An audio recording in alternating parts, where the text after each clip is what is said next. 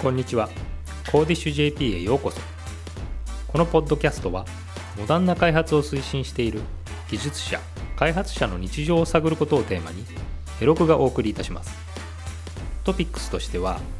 プログラム言語やフレームワーク、データ、イベントドリブンアーキテクチャ、そして個人やチームでの生産性向上策などについてを取り上げます。このエピソードは、デブライフがテーマとなりますゲストとしてヘロクの中の人テクニカルサポートチームに所属する友野大吾さんと澤光輝さんをお迎えいたします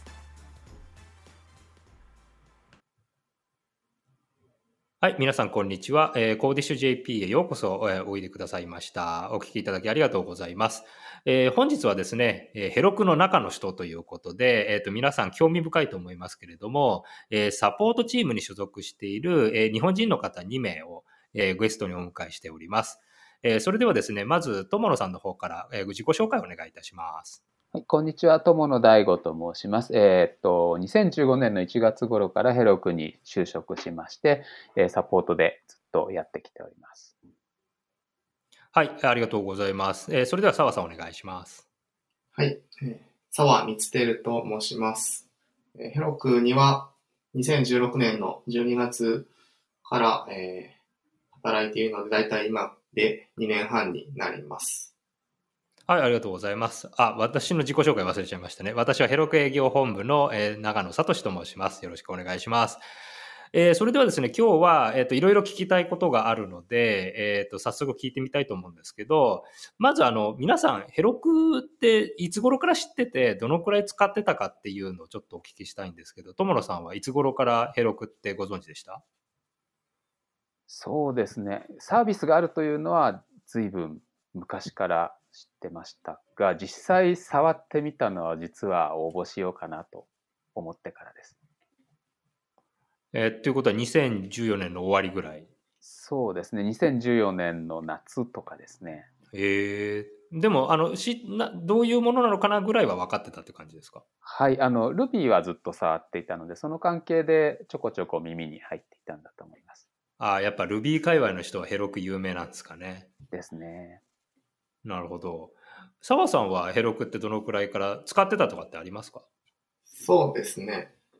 まあ、まあ、友野さんと同じで、まあ、自分も Ruby が、まあ、メインだ、なんですけども、まあ、だったんですけども、その Ruby をまあ会社で使い始めた時に、その Web アプリを自分で公開しようかなと思った時に、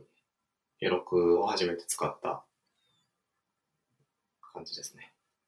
会社でっていうことは前の会社ってことですか？そうですね。前の会社で、まあ、あの、プロジェクトで Ruby を使って Web アプリを開発するっていう時に、まあ、自分でもいろいろ何か作ってみようかなと思って、でそれで何か、えー、ヘロワールドでも何でもいいんですけども、アプリを公開できるインターネット上にですね、公開できる環境っていうのをいろいろ見ているとヘロクっていうのがあって、あの、で、すごく、すぐ Git プッシュヘロクマスターで上げれる環境だなっていうのが、その第一印象。で、で、その時から知っている感じです。なるほど、なるほど。あの、アプリケーション上げるって、でもその時にはいろいろ選択肢あったと思うんですけど、なんかヘロクがいいなとか、あの、これにしようかなと思ったきっかけって何かありましたか？やっぱり Ruby 界隈で有名だったことですか？うん。まあ一番大きな理由は、そうですね。チュートリアルがまああったんですけども、そこにヘロクが書かれてあったっていうことです。あ、チュートリアルってあの、なんか会社のチュートリアルみたいなものってことですか？えっと、それはオープンな、レイルズ、なんだったかな。レイルズチュートリアルみたいなのが確かあったと思うんですけども、そこにヘロクに上げてみましょうみたいな文言があって、そこで気づいたっていう感じですね。ええ、なるほどなるほど。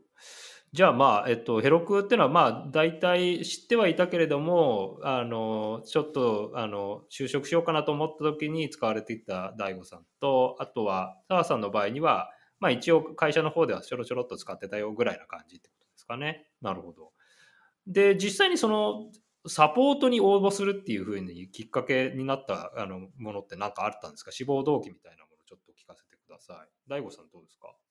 そうですね。前職は全然関係ない職種、フィールドだったんですが、えーそこでプログラム触りたいかなと思い始めて、探した、おおオープンな募集を探して、そのうちの一つがヘロクだったということになります。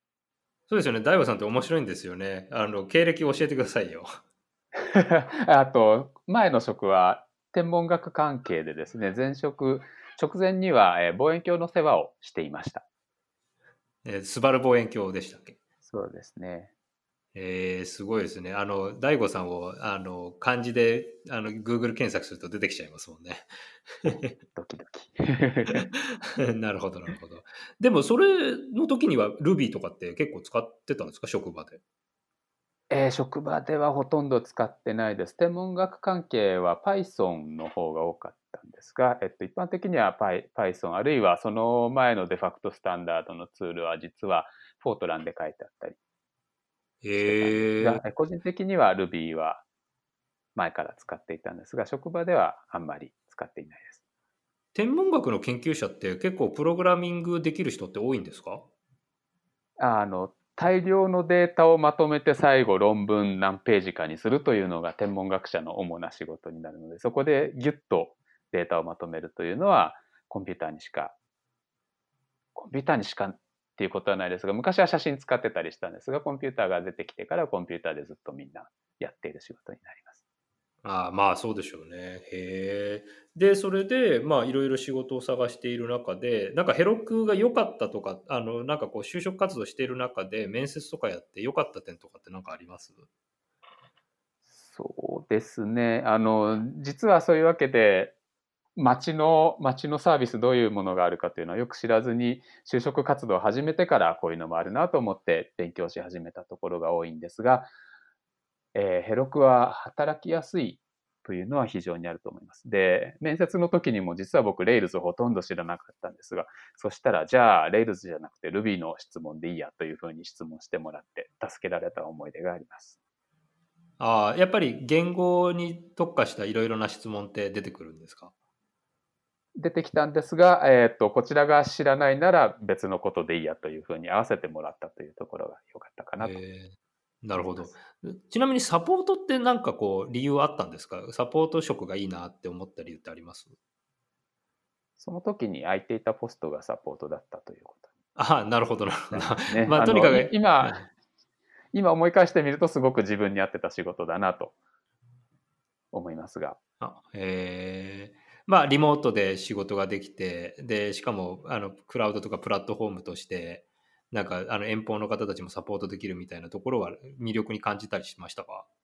そうですね。今思い返してみればそう思います。当時はあまり知らずに、あ、ポスト空いてるなと思って 応募したというのが正直なところです、な何社ぐらい受けられてたんですか？そうですね。10社とかかな。そんなに多くはなかったですね。あのラッキーなことに。はい、でな何番目ぐらいのにヘロクって位置づけられてたんですか？あの、そういうわけで特によくは知らなかったので、まあ進んだらいろいろこちらも勉強しつつ判断しようかなというところでした。へえ。あの他にはやっぱ学術系とかも仕事のポストとかでは見てたんですか？いや、あの、主にヘロク的な企業を、企業に応募してましたね。あ、クラウドサービスはいプラットフォームってやつですねすねへえなるほど、なるほど。ありがとうございます。澤さんはサポートって、あの前の職場もサポートでしたっけ？で前の職場はソフトウェアエンジニアで働いていたんですけれども、そのえーまず基盤自体はですね、プライベートパースをあの使っていたんですね。で、それで、まあ、ウェブのアプリをあのいろいろ開発してたんですけども、まあ、アプリも楽しいんですが、もうちょっとその基盤の方に興味が向いていって、で、そのプロジェクトが一段落した段階で何かそういうふうな機会がないかなっていうのをまあ、社内だったり、社外だったりを見ていったら、たまたま、そうですね、サポートのポジションがヘロクにあった。ということで応募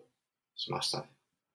結構あれですか、やっぱり開発っていうところからサポートに来るとギャップみたいなものってありました？そもそもでもサポートの、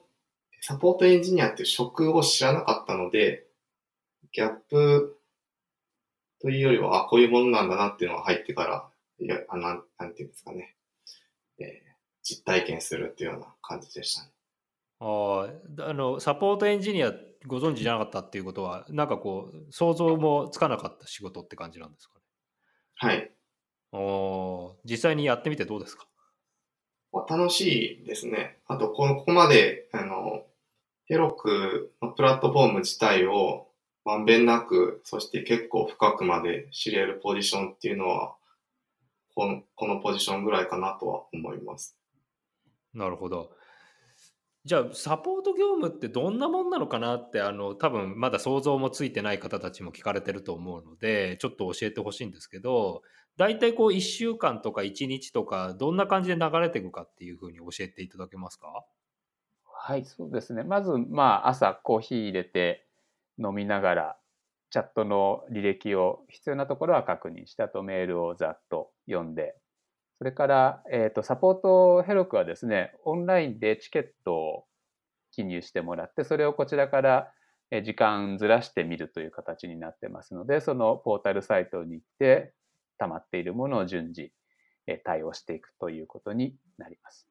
やっぱ今はああれですかね、えっと、チャットって言われてるのはあのスラックってことですか？スラックですね。はい。なるほど、なるほど。スラックで大体どのくらい溜まってんですか、毎日？うん、結構溜まってます。で、あの、自分の所属するチームのものは、一応、版の分から全部一通りは眺めようと思っています。で、自分の所属しないチームの分はざーっとスクロールして、もし目についた質問とか何か大事なそうなことがあれば、それは別途メモすることはしますが、そこまでちゃんと見ないようにしています。あんまり時間かけすぎてもしょうがない。あ、やっぱな、じゃあ何チャンネルぐらいだいたい常時オープンしてるんですか？何チャンネルぐらいありますかね。15ぐらい僕3つぐらいでもうやり取りしてるとわけわかんなくなりますけどねあの常時ちゃんと読んでるのは3つぐらい。であとは自分にアサインされてるチケットみたいなものをこう一個一個解決していくみたいなそんな感じなんですかね。はい、あのメールが来るようにしているのでそちらはメールも使ってなんというか ToDo 管理をぼちぼちとやっている感じになっています。サポートのチームっていうのはどういう構成で、えっと、誰が何をやるとかって結構役割分担がしっかりしてるような気がしてるんですけど、グローバで皆さん働かれてるんですよね。そうですね。澤さんも僕も英語のチケットには大体対応するようになってます。で、澤さんは特に日本語のチケットを見てもらってますよね。そうですね。で、まあ、自分が雇われた理由の一つとして、その日本のお客さんをサポートしていくっていうことだったので、メインで日本語のチケットは日々対応している状況です。あれですか、あの、お休みとかはちゃんと取れてるんですか？これどういうシフトとかになってるんですか？休み、まあ、日本の、自分の場合は日本の法律に基づいて、まあ、週休2日、土日休みなんですけど、まあ、緊急対応については、えー、そうですね、シフトが組まれていて、その時は、えー、パソ、何かあった場合は、トラブルとかあった場合は、パソコンを開き、開いて対応できるような状況に、えー、しておい、しておくというようなことが定期的に発生してます。じゃあ月に何日かは、その土日のうちのどっかをシフトに割り当ててあるよ、みたいな感じなんですかね。そうですね。で、今、は、あの、だんだんサポートの人が増えてきているんで、その間隔も長くなってきて、徐々に楽になってきている、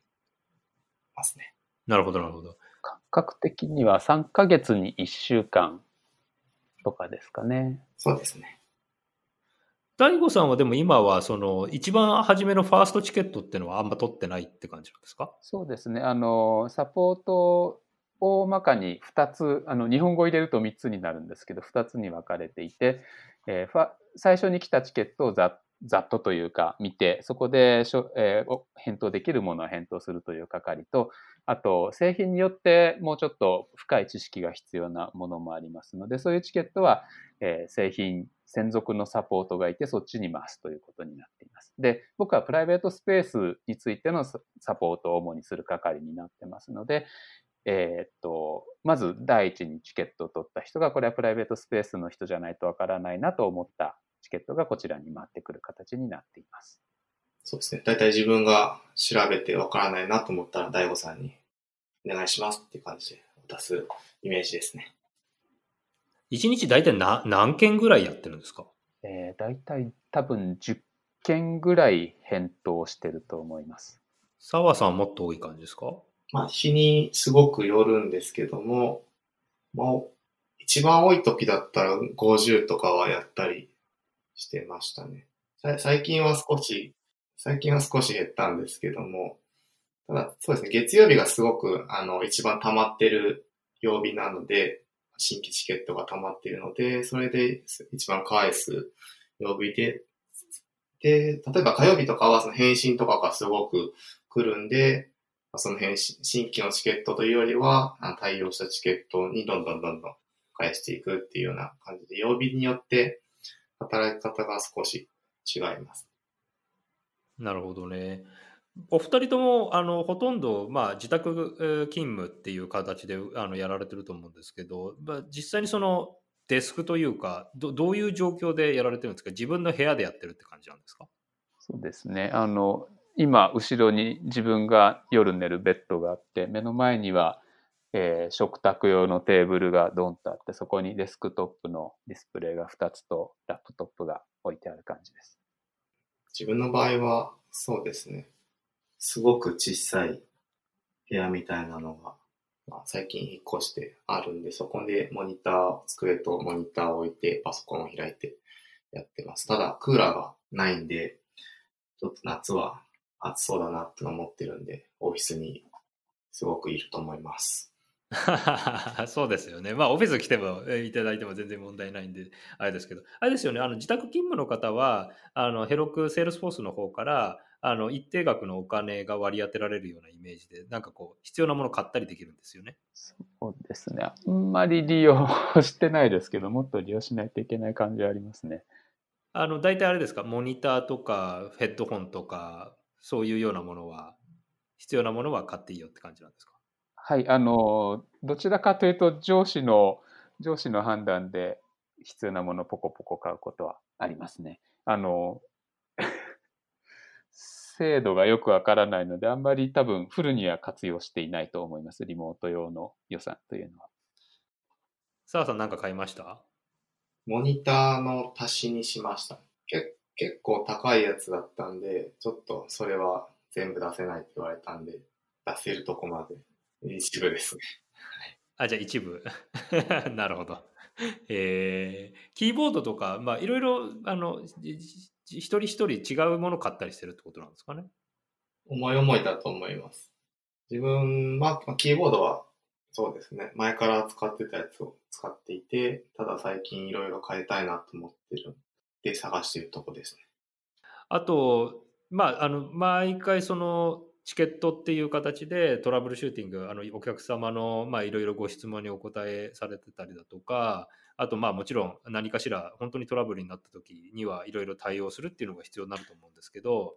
結構こうトラブルあるあるというか、あの、こういうのよくあるなとか、よく聞かれる質問とかあったら教えてほしいんですけど。そうですね。プライベートスペースだと、あの、ネットワークの構成がちょっと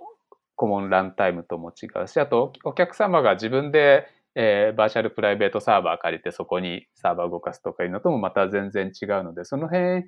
をクリアにしたい質問というのはよくいただきますね。あと、あの、なんか性能が出ないんだけどどこが悪いんだか教えてよっていう時はやっぱり中知ってる方がちょっと早かったりしますね。澤さんどうですか？そうですね。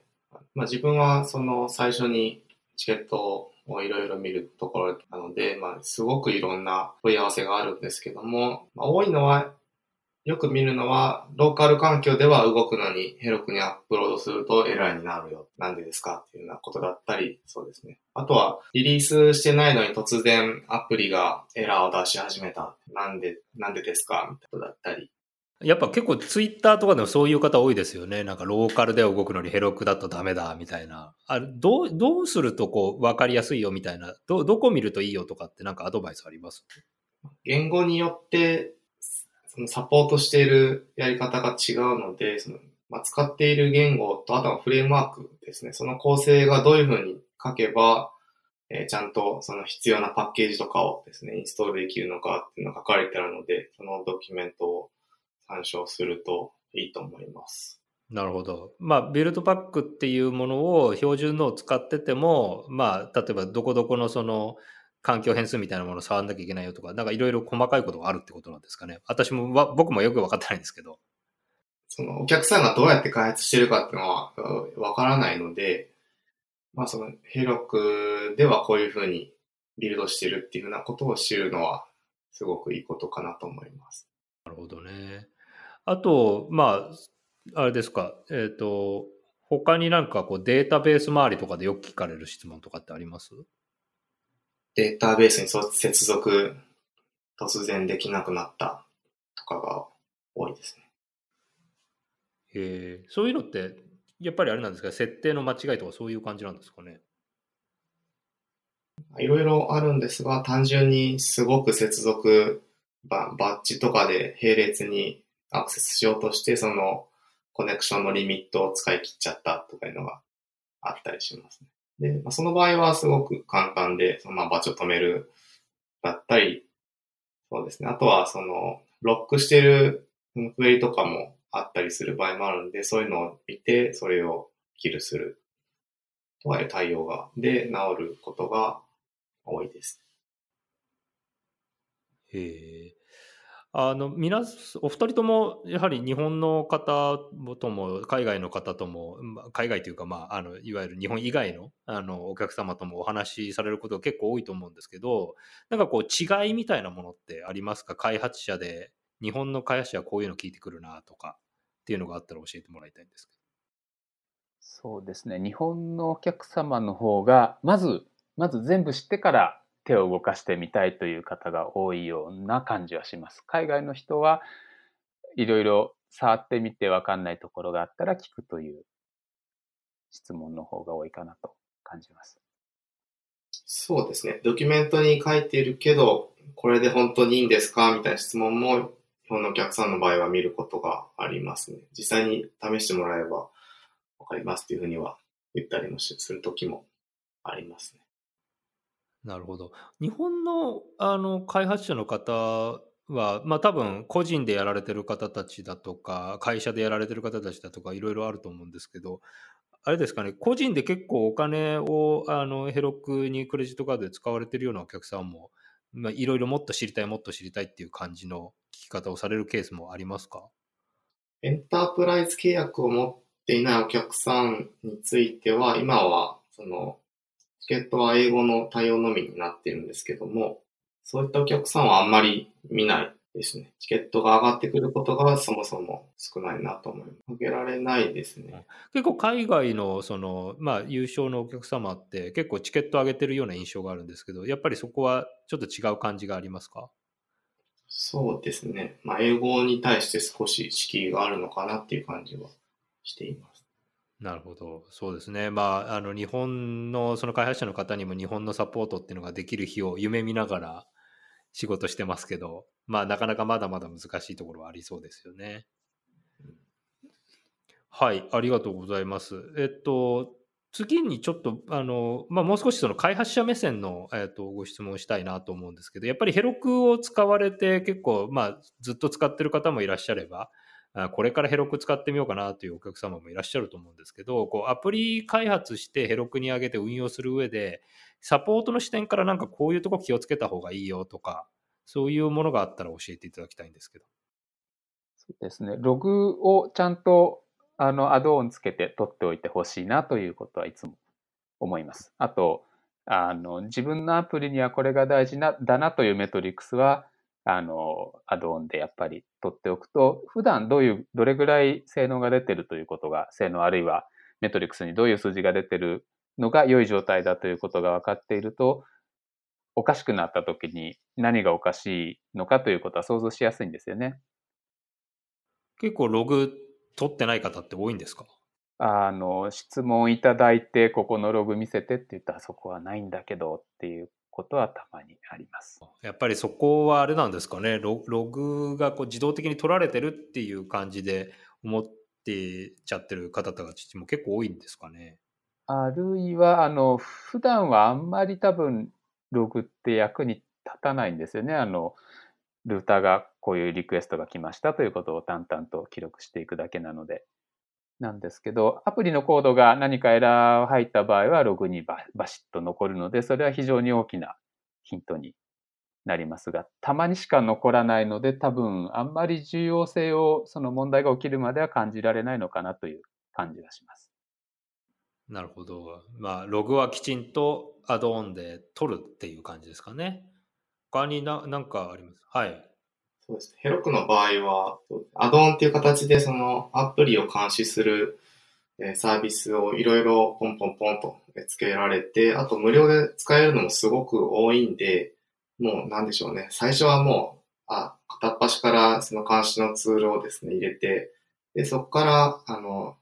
試行錯誤して自分の余計に合うようなものを選んでいくといいんじゃないかなと思います。あれですか、やっぱりアドオンって敷居が高いイメージですかね。皆さんもまあもちろんサポートでヘロクに働かれても2年以上、3年以上経ってるっていうことなので、もうよくわかってると思うんですけど、こうヘロク初めてやってアドオンってあんま使う感じにならないような感じですかね。どうでした？今まで思い浮かべて。澤さんはアプリケーション上げてアドオンってなんか考えられました？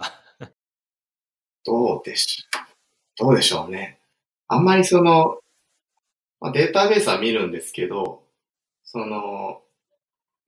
例えばですね、前職だったら、そのアプリの開発と、いわゆる保守みたいなのが分かれていた場合もあったりして、そこまで全部自分で見るっていうこともない場合もあったんですね。そういう時ってそんなに監視のツールって意識しなかったりするんで、入れてないとかいうのは、すごく理解はできますね。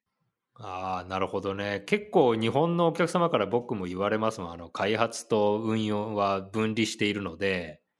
なんか、運用のところで、あの、結構、ヘロクでできないこと多いみたいな、でもそれはアドオン入れればいいよかったっていうのが後で知ったみたいな感じの方は結構多いですよね。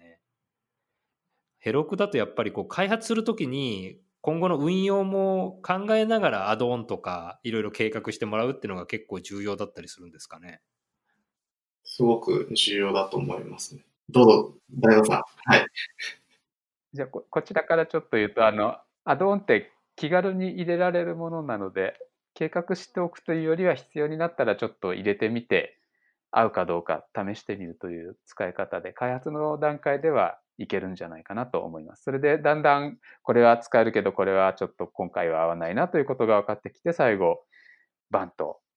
本番に使うという感じになるんじゃないかなと思います。多分おっしゃってること多分皆さんその通りだよねでもそういうふうに会社が運営されてないんだよねって言ってると思いますね。多分あの開発の方たちも運用の方たちもある程度のそのアプリ開発手法みたいなものが特に大企業の皆さんは確立されていて、ちょっとそれと違うやり方、もう少しモダンなやり方というか、デブオプス的な考え方で、しかもまあ、デブの方たち、開発者の方たちがいろいろこう自由度をあの入れながら、アプリケーション開発をしていくっていうフローに、まだまだ乗り乗ってないのかなっていう意識はあるのかもしれないですよね。そうすると、アドオンも何も全て決めてからじゃないと入れられないみたいな。感じはあるのかもしれないですね。うん、まあそこを僕らがどう助けられるのかというとヘロクってこういうもんなんですよって事前に教えておくしかないんですけどね。そういうことになりますかね。ヘロクを知ってるとあのたまに自分のローカルのサーバーで何か動かそうかなと思った時にこれログどうやって取るんだっけと逆に心配になったりするんですよね。そのヘロクだったらアドオンポンって入れとけばそれで放っておけるんだけれどもので、あの、うん、やっぱり、うん、そうなんでしょうね。開発のそのやり方みたいなものの考え方がちょっとやっぱりヘロク型と今までっていうのはちょっと違うのかもしれないですよね。そうですね。で、ローカルでだけやってるとなかなか気づけないところももしかしたらあるのかもしれない。他になんかこう、このアドオン良かったみたいなものってありますか？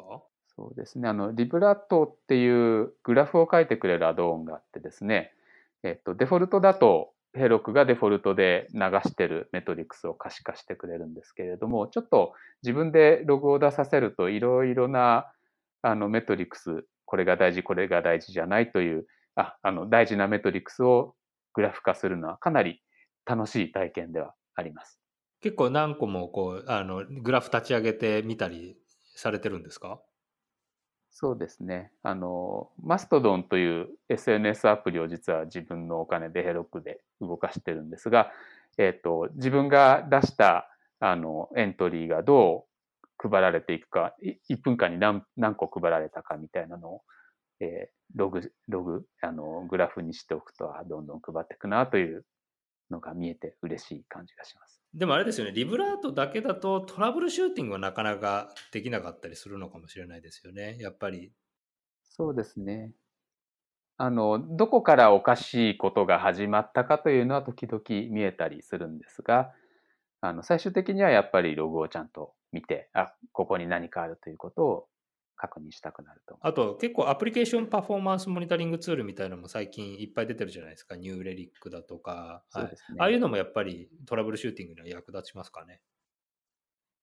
はい、あの、データベースへのクエリが遅い時にど、どのクエリが遅くなったかなというのは非常にそちらで見やすかったりします。あるいは、そうですね。あと、アプリのコードで、このメソッド、Ruby だとメソッドですけど、このメソッドが遅くなったとか、いうことはよく見えてきますね。あとは外部通信で詰まってるとかいうのはすごくわかりやすいですね。あそういうのってやっぱりあれですか？こうサポートに連絡されてもそれが動いてないとなかなか切り分けが難しかったりここが原因ですって言えなかったりするもんなんですか？はい難しいですね外向きのネットワークというのはヘロクからあまり記録できていないので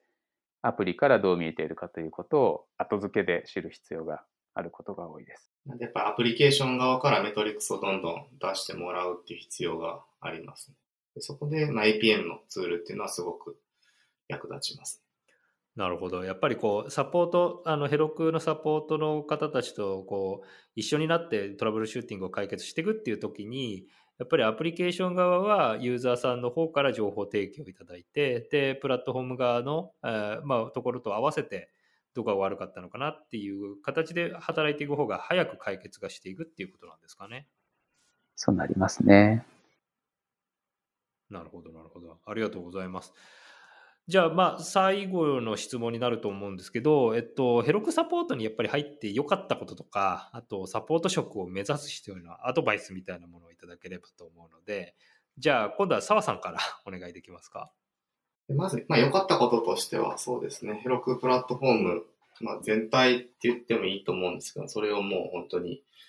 幅広く知る、知れることが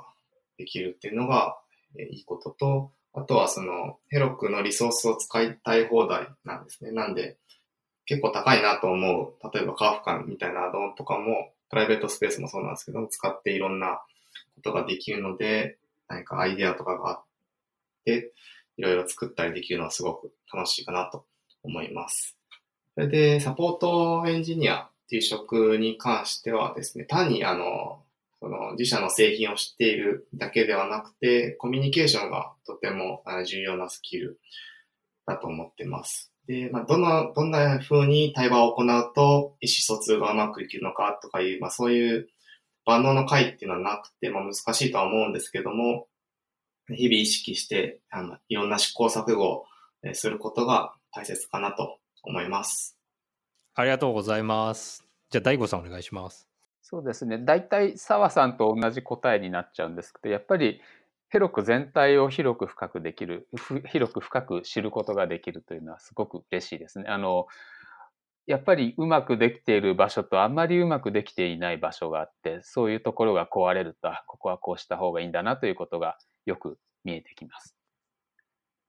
で、サポート職になりたい方には、えっ、と、澤さんの言うように、お客様にどうやって問題が起きた、あの、どういう問題が起きているかとか、どう解決してほしいかということを伝えるかというのは、すごく大事な技術だと思うので、えー、技術文章をちゃんと書けるように練習しておくというのは大切なことかなと思います。あの自分もなかなかうまく書けていないことも多いんですが、で、もう一つはですね、あの、どこがどう壊れているかというのはいつも気になることですので、あここはこうなってるかなと思ったら、ちょっと調べてみるということをいつもやってみるといいかなと思います。なるほどないろんなものに興味を持つっていうことも結構大事だったりするんですかね。そうですね。で、興味を持って、あの、ちょっと調べて、自分で手を動かして調べてみるということも大事かなと思います。なるほど。ありがとうございます。あの、まだサポートの職も募集中なんですよね。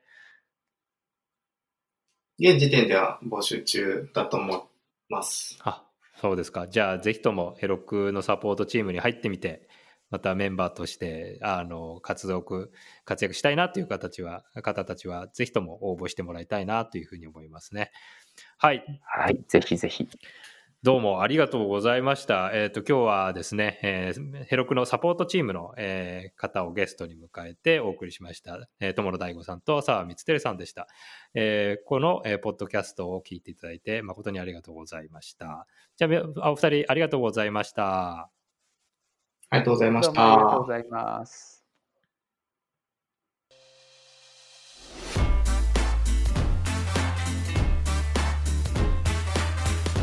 コーディッシュ JP ポッドキャストのエピソードをお聞きいただきありがとうございました。 Codeish JP は、 Heroku の日本チームがお送りしています。ブロクは、セールスフォースに所属し、開発者に愛され続ける PaaS 製品です。より詳しいことは、jp.heroku.com にアクセスしてみてください。